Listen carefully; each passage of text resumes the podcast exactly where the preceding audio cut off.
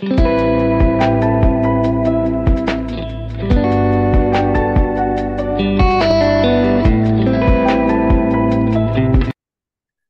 tuturor! Sunt uh, Roxana și voi fi gazda de astăzi a podcastului nostru Making a Contribution. Invitata noastră este Alexandra Ștef. Bună, Alexandra! Bună! Uh, pot să fac așa o scurtă introducere și apoi uh, trecem la cine interesează cu adevărat, la întrebări.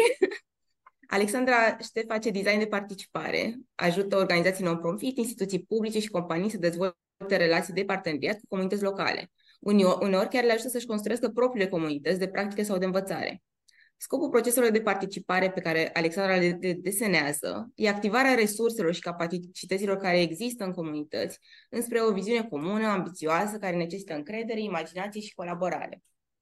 Pentru Alexandra este o muncă pasiune, cu un obiectiv pe termen lung, dezvoltarea unei culturi a participării și inovării civice. Munca e influențată în primul rând de experiența de viață ca migrant. S-a născut și a copilărit în București, a crescut și s-a format în Caracas, s-a specializat în Londra și în Budapesta. Alte influențe sunt studiile în relații internaționale, științe politice și antropologice, experiența profesională la Firul Ierbi în București, iar acum și un nou rol internațional la Madrid. Alexandra își împarte timp între Community Works, mica agenție de design de participare și Inspire, comunitatea de practică și partener de învățare pentru profesioniști din lumea fundațiilor comunitare din America Latină, Africa și Europa. Finally, bună Alexandra, am revenit la tine. Alexandra, despre ce vorbim când vorbim de comunitate? Ce înseamnă asta? La ce ne gândim? Bună, Roxana, și mulțumesc mult pentru ocazia asta de a povesti un pic. Um, despre ce vorbim când vorbim de comunitate și de participare? Comunitățile pot fi de o mie de feluri, dar cele cu care am ales să lucrez, pentru că mi se par importante și cumva uh, uităm de ele, sunt comunitățile locale, adică în general geografice, oamenii care sunt în jurul nostru, fie că suntem într-un oraș sau, um, da, în principiu la nivel de oraș sau chiar la nivel de cartier. Um, și în același timp o, un alt tip de comunitate, adică un alt tip de Uh, motiv pentru care oamenii se întâlnesc și simt că au ceva în comun poate fi um, o comunitate de practică sau profesională, de oameni care au în comun un domeniu.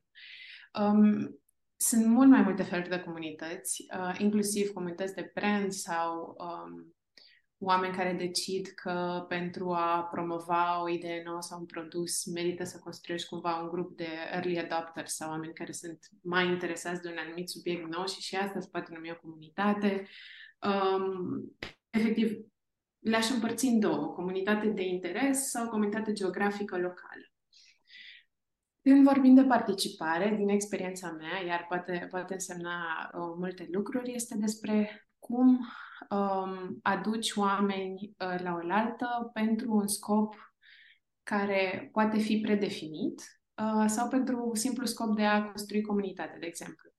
Un dezvoltator imobiliar care dezvoltă un complex rezidențial nou la, într-o zonă, să zicem, mai periferică a orașului, care încă nu s-a dezvoltat, poate construi o comunitate pentru simplu fapt că vrea ca oamenii care locuiesc acolo să simtă că sunt parte din oraș sau parte dintr-o comunitate, nu cumva la o periferie sau la o margine. Și atunci scopul acelei comunități este să existe, să simtă oamenii că fac parte dintr-un grup și nu că sunt izolați. Și mai mult de atât, uh, în cazul mai ales uh, dezvoltatorilor cu perspectivă, se gândesc că și asta are o, aduce o valoare sau aduce un plus pentru reputația acelui ansamblu și pentru ideea aceasta de a construi sau de a ajuta cetățenii să participe la oraș, să Uh, poate să atragă atenția că vor să dezvolte anumite servicii sau activități care încă nu sunt în zonă. Deci cumva să devină persoane active și în cupălăria aceasta de cetățean sau de vecin. Și participarea cumva asta rezolvă. Și întrebarea de la care pornește e cum ajutăm oamenii să se implice fără să fie ca un soi de um, încă o presiune pe lunga listă de lucruri pe care trebuie să le facem în viața noastră de zi cu zi, să fie din dintr-o nevoie și dintr-o plăcere. Și adesea nevoia, în cazul comunităților, e, sau o nevoie principală este apartenența. Este să simți că faci parte din ceva mai mare decât familia ta, de exemplu. Da, chiar la, mai de mult ascultam un podcast și chiar se vorbea despre importanța apartenenței, sentimentului de apartenență la o comunitate, pentru longevitate, pentru uh, the general level of happiness, ca să zic așa, al, uh, al unei persoane. Um, dar totuși, de ce focusul ăsta pe participare? Cu ce, cu ce ne ajută participarea? La ce e bună? Mm tot așa o varietate enormă de răspunsuri. Pot să zic din experiența mea cele care mi s-au părut interesante um, sau să, să dau așa un fel de range, un, o, un portofoliu de opțiuni de a folosi participarea. Într-o zonă comercială, de exemplu, participarea poate fi bună pentru design de produse noi, adică pentru a dezvolta, um, inclusiv pentru a descoperi care sunt oportunități de produse noi. Deci, cumva, scanare discovery, să înțelegi care sunt uh-huh. oportunități și apoi să faci co-design. Um, și aici sunt tot fel de uh, metodologii, dar foarte în vogă a ajuns să fie human-centered design sau design thinking, adică să centrezi utilizatorul și să zici ce nevoie ai tu integral ca om în viața ta de zi cu zi și cum produsul ăsta foarte de nișă sau foarte specific îți rezolvă niște probleme ma- nu doar sau în contextul vieții tale, nu doar pentru că încercăm noi să-ți vândem un produs și poate tu de fapt nu ai nevoie de ele. Deci participarea poate servi în contextele să zicem, comerciale pentru a dezvolta produse care sunt mai utile, mai relevante, uh, mai uh, în context pentru utilizatorul. Participarea cu care în general am lucrat eu și care îmi place cel mai mult este cea care pornește de la o întrebare care uneori e fuzzy, adică uneori nici nu este foarte clar definită sau este enormă de tipul cum dezvoltăm comunitatea noastră pe termen lung sau unde vrem să ne îndreptăm ca o comunitate sau ca oraș, de exemplu. Unde vrea să îndrepte București în următorii 20 de ani? Wow! Adică cum încep să lucrez cu întrebarea asta?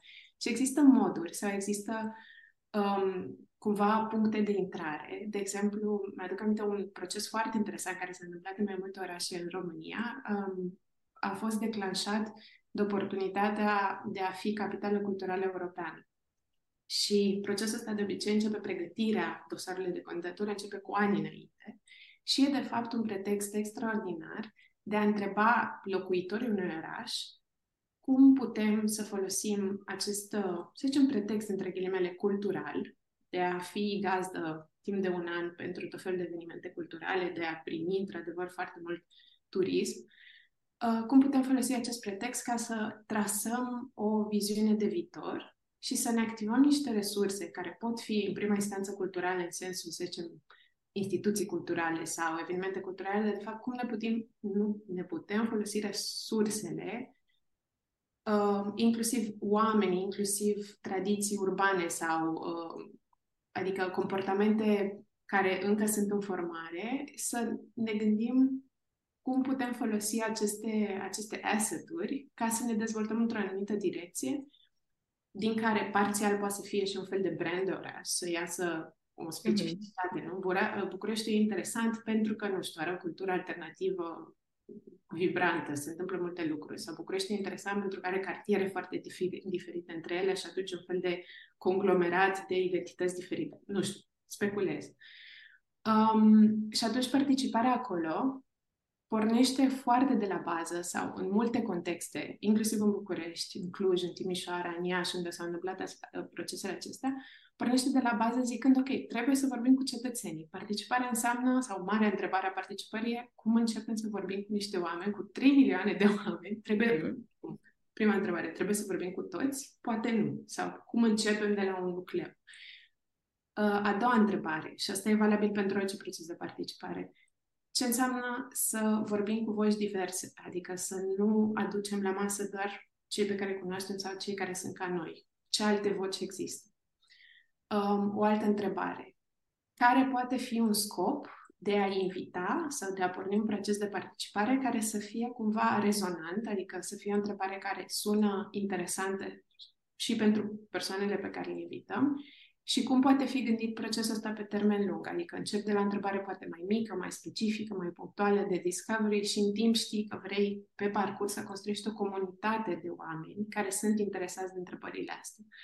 Deci focusul pe participare, ca să devin întrebare, este pentru că obții enorm de multe informații, enorm poți să ai acces la enorm de multe resurse pe care oamenii le pun pe masă voluntar chiar în momentul în care simt că aduc o contribuție și că sunt valorizați, adică sunt apreciați în acel proces. și pentru că construiește o energie de, uh, sper eu, de schimbare, de transformare, dacă este susținută în timp și dacă există și ceva care mie mi se pare super important, un fel de infrastructură, adică un mod de a susține un proces pe termen lung, dacă ăsta este obiectivul, de exemplu, cum ziceam, dezvoltarea în 20 de ani, mm-hmm. moduri de a, a asigura că acești oameni au unde să se întâlnească, au facilitare, au oportunitatea de a fi ei co-lideri sau de a veni cu idei și asta adesea înseamnă anumite resurse, nu trebuie să fie uh, ceva extraordinar, dar trebuie cineva care își asumă cumva, care invită la procesul ăsta să, să-și asume că trebuie să pună niște resurse, să fie ca un fel de infrastructură, cel puțin temporară, ca acești oameni să continue în proces. Și asta pot fi comunitățile. Comunitățile adesea ajung să fie ca un fel de infrastructură soft, să zicem. Mm-hmm.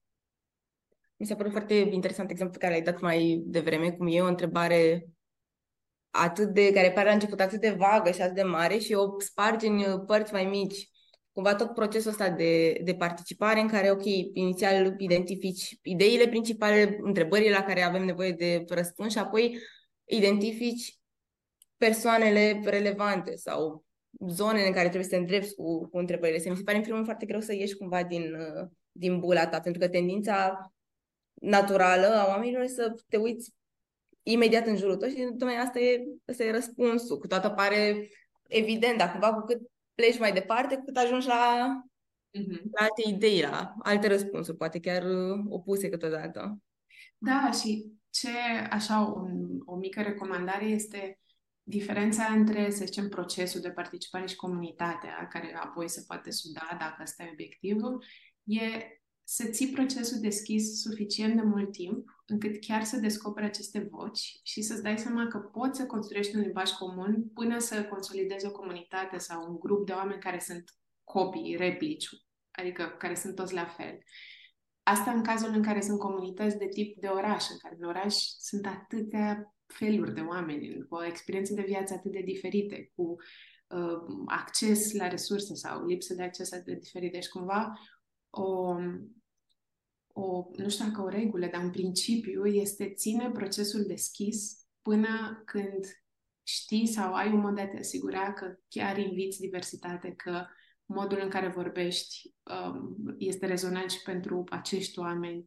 Adică e într-adevăr o muncă și probabil cea mai complicată muncă e asta, de a găsi diversitate și de a construi un fel de limbaj comun astfel încât oamenii ăștia să nu se simtă alienați, chit că sunt invitați să nu simtă apoi că ei de fapt nu fac parte și că n-au ce căuta acolo. Da. Deci cumva și o apartenență la procesul de participare propriu-zis. Exact. Alexandra, ce lecție ai adunat așa de, de-a lungul timpului în, în munca asta? Care sunt ingredientele cheie pentru succesul mm-hmm. în zona, în area asta? Uh, da, a zice că uh, modul în care am descoperit un fel de mod de a naviga care sunt proiectele interesante pentru mine și un criteriu pe care uh, l-am foarte clar este o întrebare, de fapt, pornesc de la multe întrebări, un fel de grilă de evaluare a unei oportunități să văd dacă sunt eu omul să, să fac parte din proces sau nu. Sunt persoanele care pornesc acest proces generoase, adică pornesc de la o întrebare sau o propunere sau o provocare în care ei din start pun pe masă niște resurse sau bunăvoință sau deschidere. Deci generozitatea mi se pare că e un fel de element cheie pentru comunități. Pentru că, și asta e o altă lecție, ca să supraviețuiască în timp, ca să-și atingă niște obiective, comunitățile care apar în urma unor procese sau grupuri de oameni trebuie să fie motivați intrinsec. Este enorm de greu să treci de oameni când ei simt că sunt acolo sau ori că nu au niciun beneficiu, ori că de fapt pur și simplu mintea lor e în, în altă parte sau sunt, se simt forțați să participe în anumite procese. Ceea ce înseamnă că e foarte important în timp sau încă de la început, în designul ăsta de procese de participare, să te gândești care o să fie nucleul sau care sunt niște principii de a avea un fel de core group sau grup care păstrează direcția, identitatea, valorile acelei inițiative. Care are ridică o problemă, și asta e o altă o lecție sau o altă întrebare deschisă, cum guvernezi sau care sunt principiile de autoguvernare ale unei comunități care apare poate stimulată de o organizație sau de, de din nou, o instituție publică, un business, dar care are ambiția de a fi sustenabilă, adică de a se auto-organiza. Um, cine face regulile acelea de întâlnire? Cine uh, spune cine este în grupul de uh, gestiune sau e nevoie de un grup de gestiune sau e o chestie de consens?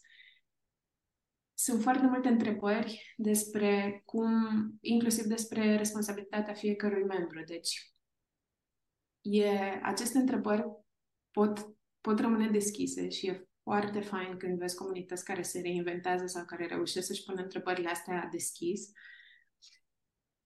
Dar um, dacă nu există acest element de generozitate și um, faptul că oamenii care participă, participă pentru că văd valoare pe termen lung și um, există oameni care poate văd tranzacțional sau extractiv o comunitate de tip sau o rețea. Sunt aici pentru că pe mine mă interesează să obțin X sau pentru mine este o chestie de reputație, sunt aici, mă avantajează temporar, văd eu cât investesc și cât nu, în momentul în care mi se schimbă cumva perspectiva o să fac exit. Uh, deci, generozitate, întrebarea asta de what's the driving force, cine ține în viață comunitatea și păstrează valorile, identitatea, perspectiva pe termen lung și cum se face guvernanță, cum, este, cum se iau decizii în acel grup.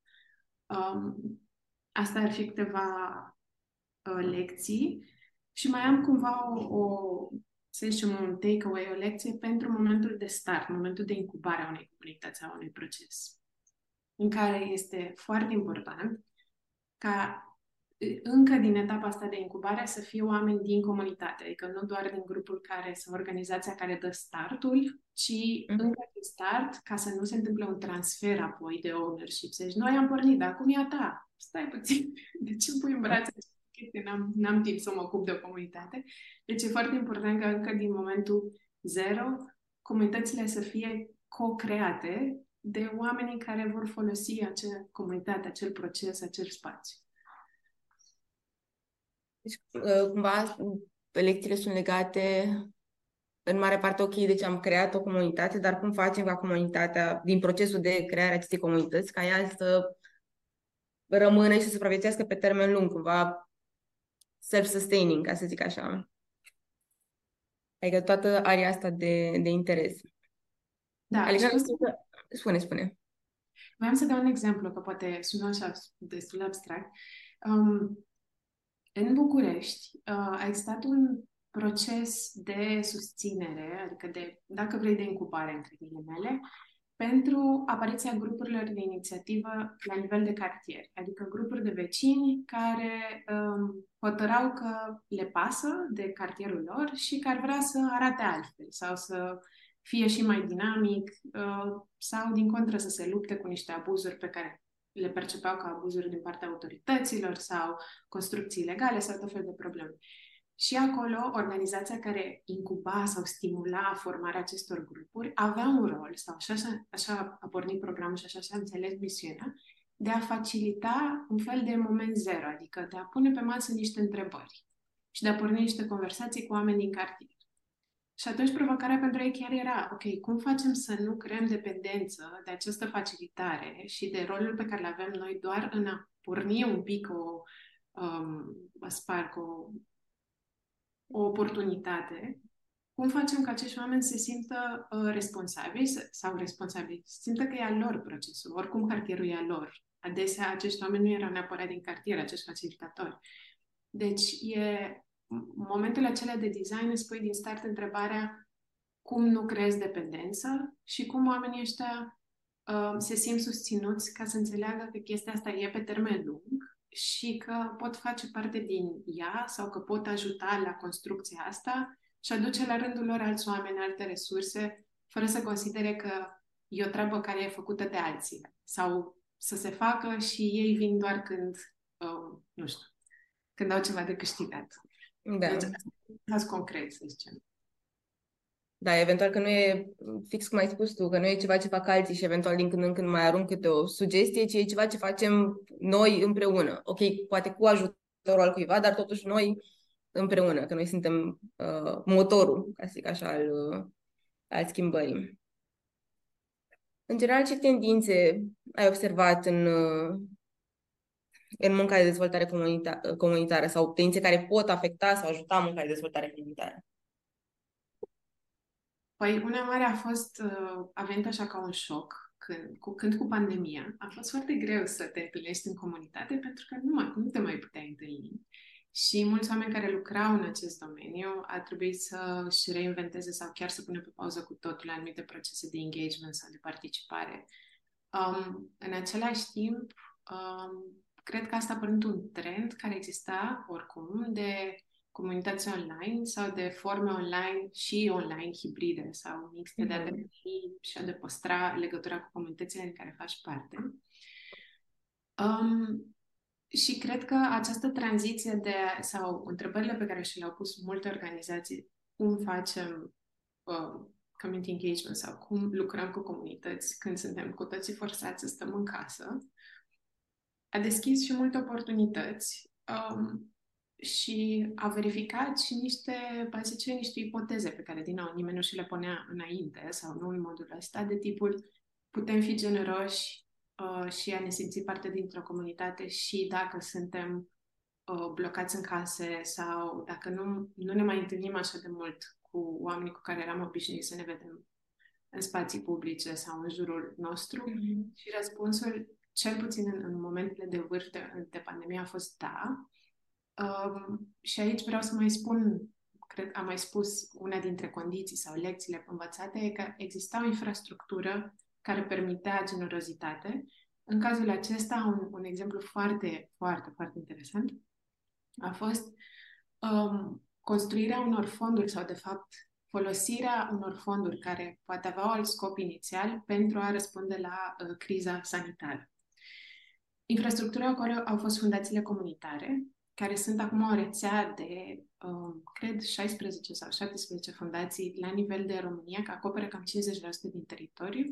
Și fundațiile comunitare funcționează exact ca acest tip de infrastructură civică sau infrastructură de generositate care facilitează prin fonduri, adică în principiu este instrumentul principal de fonduri, facilitează un mod de a participa în care eu particip la fondul X pentru că cred Asta e un mod pentru mine simplu de a uh, participa în comunitatea mea făcând o donație.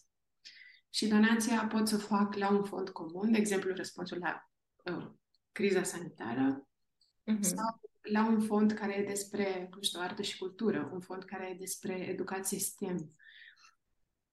Ceea ce înseamnă că, pentru că eu am facilitatea asta, am o organizație care se ocupă de asta, nu trebuie eu, de exemplu, să pornesc un grup de inițiativă pentru educație STEM. Pot face și asta, dar am un partener în societatea civilă, o infrastructură, o organizație, care mie îmi face ușor uh, să contribui cu ceea ce pot eu acum și anume cu niște bani.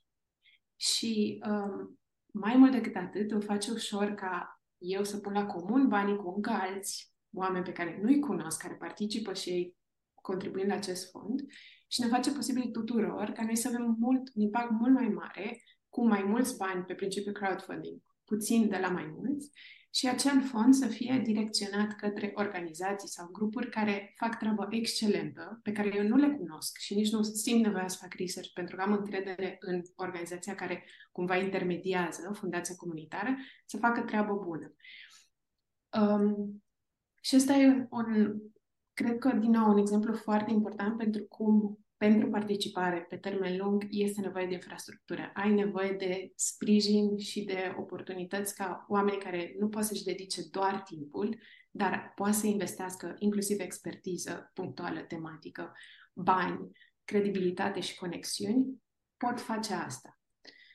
Um, tendința asta să păstreze cu online, adică cred că deja trăim cu toții în realitatea asta, um, ceea ce iară deschide um, multe oportunități este zona aceasta de blockchain, posibil și de inteligență, de fapt și de inteligență artificială, în sensul în care um, există uh, așa numitele DAOs, Decentralized Autonomous Organizations, mm-hmm. care sunt bazate pe blockchain și care rezolvă problema guvernanței sau una dintre problemele pe care rezolvă e problema participării și guvernanței, în sensul care fiecare participant are voce și vot egal. Nu există o, o entitate coordonatoare, un core group, cum vorbeam mai devreme. Practic, fiecare participant are în aceeași măsură capacitatea să contribuie, să, um, să joace după aceleași reguli.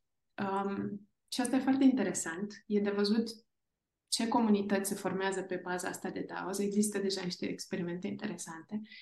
Și apoi un alt trend de inteligență artificială, ceva care, despre care citam zilele trecute, e cum se pot deschide procese de design de algoritm și a le face participative, de exemplu. Se vorbește mult de bias-uri, prejudecățile care sunt um, embedded, care sunt parte, fără să știm, pentru că noi nu vedem algoritmul din spate, uh, în aceste um, decizii, deci, practic în, în schema, în codul algoritmului, și există o organizație, cred că, mm, nu sunt sigură, uh, prefer să zic, nu știu dacă e OpenAI, care um, a pornit un proces de design colectiv, participativ, de algoritm.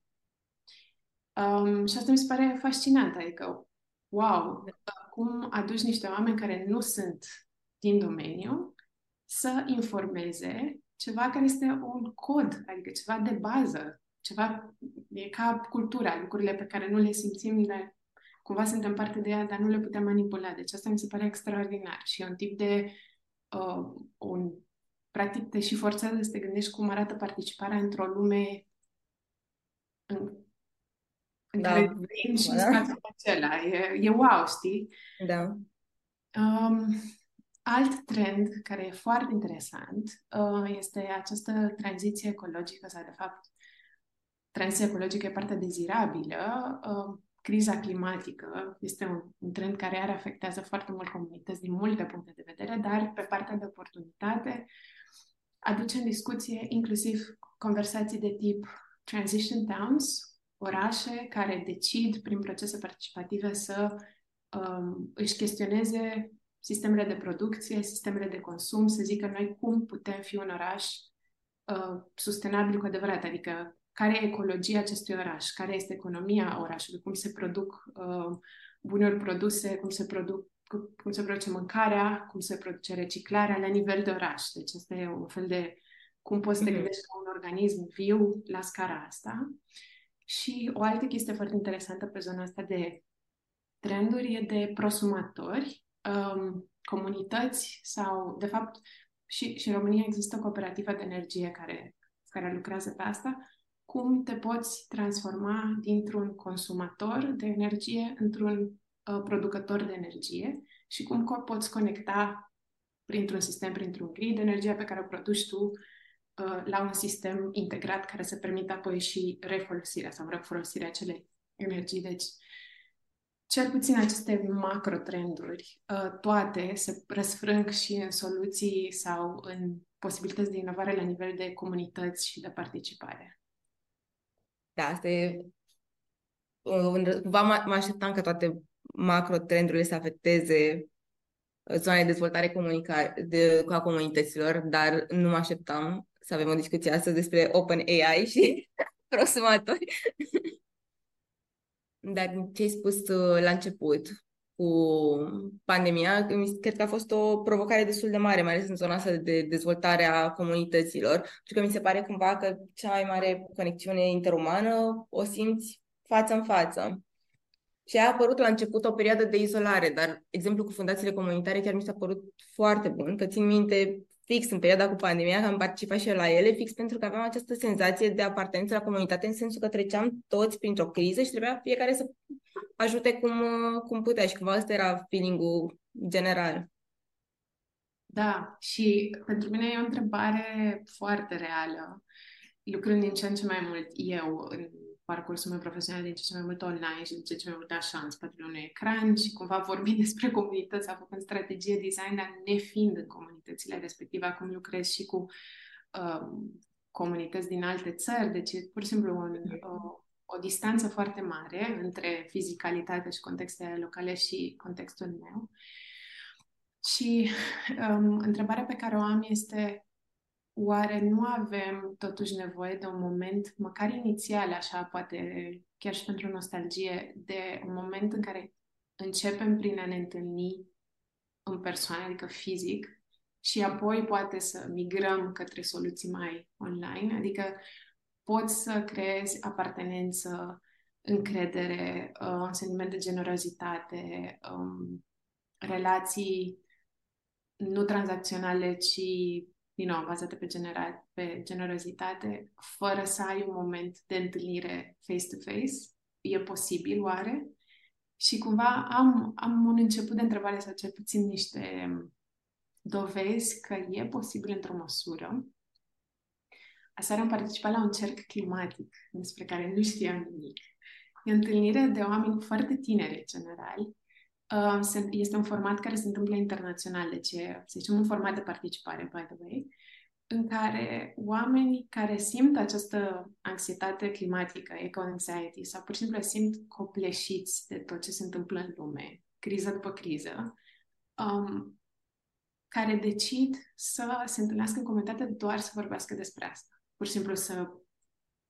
Ca un mm-hmm. fel, dacă vrei, terapie într-un fel, sau inițial poate fi mai mult de um, eliberare sau pur și simplu de exprimare a unor tensiuni care sunt foarte greu de numit pentru că se întâmplă atât de multe. Um, și, sincer, am, am observat o intimitate care nu a cerut ca acești oameni să fie în aceeași încăpere, să fie în același oraș, doar să vorbească aceeași limbă. Și într-un timp record, deci în câteva minute, bam, intimitate, conexiune, generozitate, apartenență. Deci cumva poate merge și așa. Da, da, chiar ai anticipat bine următoarea întrebare, că urma să întreb cum percepi tu toată uh, trecerea în online și așa mai departe. Dar, da, nu, într-adevăr, e cumva un, o unealtă care ne ajută mai mult decât stă în calea conexiunii.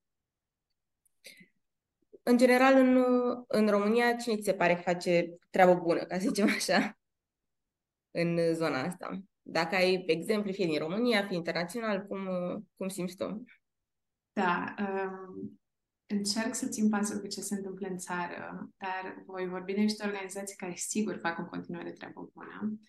Um, spuneam de acea organizație care a stimulat apariția de grupuri de inițiativă la nivel de cartier, uh, se numește CERE, Centrul de Resurse pentru Participare Publică și sunt efectiv un centru de resurse, deci și pe site-ul lor au foarte multe instrumente care ajută cetățeanul de rând să um, să-și răspundă la întrebarea ce pot face eu, cum mă pot implica, de unde pot porni sau, și mai important, oare există oameni deja care fac asta și pot doar să mă alătur unui grup. Um, deci sunt într-adevăr un centru de resurse uh, extraordinar. Fundațiile comunitare din România, care sunt din nou o rețea, um, există um, fundații în, în multe mari și medii sau mici orașe din România. Există Fundația Comunitară București, Sibiu, Oradea, Timișoara, Iași, sunt o infrastructură excelentă, să mă rog, un... Uh-huh.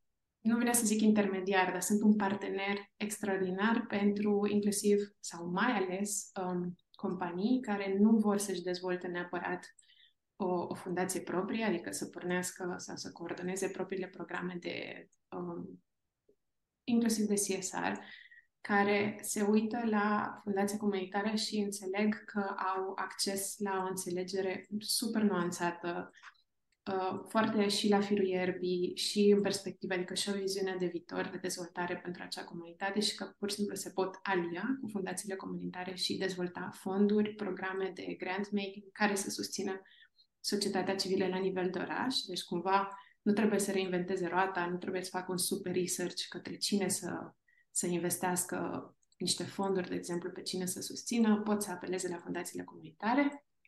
Mi se pare un, un... Și România e caz de bună practică la nivel internațional. Da? Pentru că sunt, da, efectiv.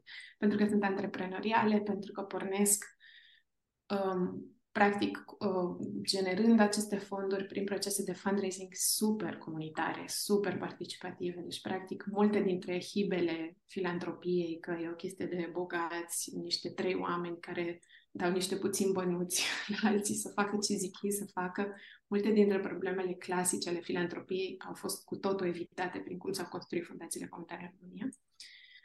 Um, și apoi mai sunt uh, inițiative, să zicem, mai la firul ierbii, adică aceste două organizații, mie mi se pare organizații de infrastructură sau de sprijin, dar există și enorm de multe organizații care fac um, lucruri mai de nișă. De exemplu, Urboteca este un proiect foarte fain, o, care s-a, s-a tot reinventat, dar misiunea principală este cum aducem la oaltă tineri profesioniști din um, arhitecți, um, urbaniști, um, inclusiv antropologi, sociologi, care lucrează cu orașul, adică au ca temă de profesională um, orașul și punem împreună cu uh, grupurile de inițiativă de cetățeni, vecini care vor să um, îmbunătățească viața lor în cartierul respectiv sau în orașul respectiv și cum îi ajutăm să colaboreze, adică le dăm oportunitate studenților sau tinerilor profesioniști să lucreze cu cazuri reale, să colaboreze cu un alt tip de client, adică nu doar cel care își dorește, ori primăria care are nevoie de un plan urbanistic, ori um, un client individual care vrea să-și dezvolte sau un, un dezvoltator imobiliar, dar înțelegem și cetățeanul ca un fel de client al arhitectului sau client sau partener al acestor profesii și Urboteca lucrează foarte aplicat, adică chiar creează aceste experimente de colaborare, dezvoltând, de exemplu, planuri participative, o viziune de dezvoltare a cartierului co-creată cu locuitorii cartierului. Um, festivaluri stradale în care cumva se pot descoperi care sunt resursele, talentele din comunitate și pune în scenă, între ghilimele, un fel de street delivery, genul ăsta. Um, cooperative de energie. Uh, sunt foarte multe zone. Practic, o, un mod de a afla ce e interesant este de a-ți pune întrebarea ce contează pentru tine, care sunt niște teme care interesează și pe Google, pe Facebook o să găsești ceva și dacă nu găsești așa chestii interesante, gândește că poți porni sau măcar o conversație gen, hei, sunt curios de asta, cum pot să contribui sau unde ar trebui, direcționați-mă spre ceva interesant. Mă gândeam acum ascultându-te la un alt exemplu, nu știu dacă se încadrează, eu simt că da, la asociațiile de voluntariat, cel puțin în perioada de liceu, și chiar bă, Adică cam de la începutul conversației, la un moment dat, mi-au apărut în, în minte și mă gândeam ce chestii senzaționale erau. Practic erau niște grupuri de copii, într-un final, care mi-am că eram ceva care nu era organizat, adică nu era ceva internațional, era ceva uh, local, de-a mine din oraș. Și efectiv era un grup de copii care s-au hotărât ok să facem această asociație și au, adică a ajuns să aibă propriile structuri, propriile funcții, erau alegeri în cadrul organizației, se votau proiectele pe care, care urmau să fie făcute. Și a, adică a rămas, a fost ceva perpetu, adică cei care au uh, fondat-o, ca să și au plecat la facultate, au rămas cumva prezenți, dar au apărut alții și în fiecare generație erau oameni care uh, intrau în structuri și continuau proiectele. Și mă gândesc că în realitate nici nu e nevoie de atât de mult, că până la urmă era vorba de niște copii, eram copii. Um, mulțumesc că ai zis asta și că te-ai uh, ai făcut aceste conexiuni pentru că fix așa începe. Um, trăim într-o, într-o lume atât de structurată încât credem că pune și comunitățile, care sunt cea mai organică chestie, de fapt, trebuie create de alții, ca și când e un proiect, creăm o comunitate ca un proiect adesea sunt super organice și adesea tot ce e nevoie e dacă vezi că ceva acolo se începe să se închege și tu poți să contribui să susții foarte punctual, dar nu, uh, nu e top-down, adică nu e decizia cuiva de a construi o comunitate. Da. E pur și simplu o nevoie care găsește niște resurse și niște oameni pasionați și chestia aia se întâmplă. E un fel de, nu știu, antreprenoriat organic, civic. Exact Um, și tinerii, în general, au cele mai bune idei, cea mai mare creativitate, uh, enorm de multe resurse ale lor și cele pe care le pot obține de la prieteni, colegi, părinți, pur și simplu cam, cred că parte din, din chestia asta de a construi comunități sau procese de participare vine cu doza asta de curiozitate care poate e tinerească, dar dacă reușim să ne păstrăm curiozitatea și drive-ul ăla care e mai comun la tineri, um, o să ne ajute și pe noi să ne construim propriile comunități. De exemplu, comunitățile de practică cu care lucrez mai mult acum, uneori sunt structurate, uneori pornesc ca o intenție a unei organizații care zice, noi să facem o comunitate de practică, dar de cele mai multe ori sau cele mai durabile sunt alea în care un om zice, băi, eu simt că mă simt singur în munca mea, Sigur mai trebuie să existe alții ca mine care fac treaba asta, care pare super de nișă și parcă nimeni nu înțelege, cum ar fi să mă întâlnesc cu ei? Și de la întrebarea asta poate să pornească totul, știi? Cine sunt ceilalți, ca mine, sau cei de la care pot obține niște răspunsuri la niște întrebări. Deci, da, e super interesant de fapt și cât de organic și firesc știm să facem asta, da, pentru că life gets in the way, sau mă rog, uh, devenim adulți, super structurați, poate uităm cât de simplu e să pornim. Da, ai dreptate. Mi se pare că uh, parcă devine mai greu, deși nu ar trebui, pe măsură ce înaintezi în, uh, în vârstă. Dar, în realitate, cumva, dorința de conexiune e tot acolo, în, în fiecare dintre noi, ca să zic așa. Absolut. Mulțumesc mult, Alexandra, chiar a fost o discuție foarte, foarte plăcută și super interesant totul. Nu mă gândeam, sau poate nu mă așteptam la începutul discuției că o să fie atât de apropiată de tot din viața de zi cu zi, ca să zic așa. Exact. Exact. Cred că reinventăm roata, să mă rog, punem în, în vorbe și în procese lucruri care sunt foarte firești pentru noi și complexe pe măsură ce trăim din ce în ce mai apropiat, adică ce ne dăm, trăim cu toții într-o lume mult mai mare, prin știrile pe care le avem în fiecare zi, dar comunitățile, mai ales cele locale, dar comunitățile de orice fel pot fi refugii, într-un fel, sau spații de conectare în care ne amintim că pe cât de um, supra-stimulați ne simțim cu toții, pe atât de asemănătoare sunt trăirile pe care le avem. Și cum am simțit în seară în acest cer climatic, atâta rezonanță, adică și din nou de la persoane care erau cel puțin 15 ani mai tinere decât mine, simțeam că e o oglindă perfectă și ziceam, wow, wow, deci suntem în contexte diferite, momente diferite ale vieții și uite că simțim foarte asemănător niște lucruri. Cred că, de fapt, Poate asta e, dacă ar fi așa, the pitch, e conectează-te cu alții pentru că o să-ți facă ție bine și o să te simți parte. Nu o să te mai simți singur. Mulțumesc și eu foarte mult pentru ocazia asta. It's happy time.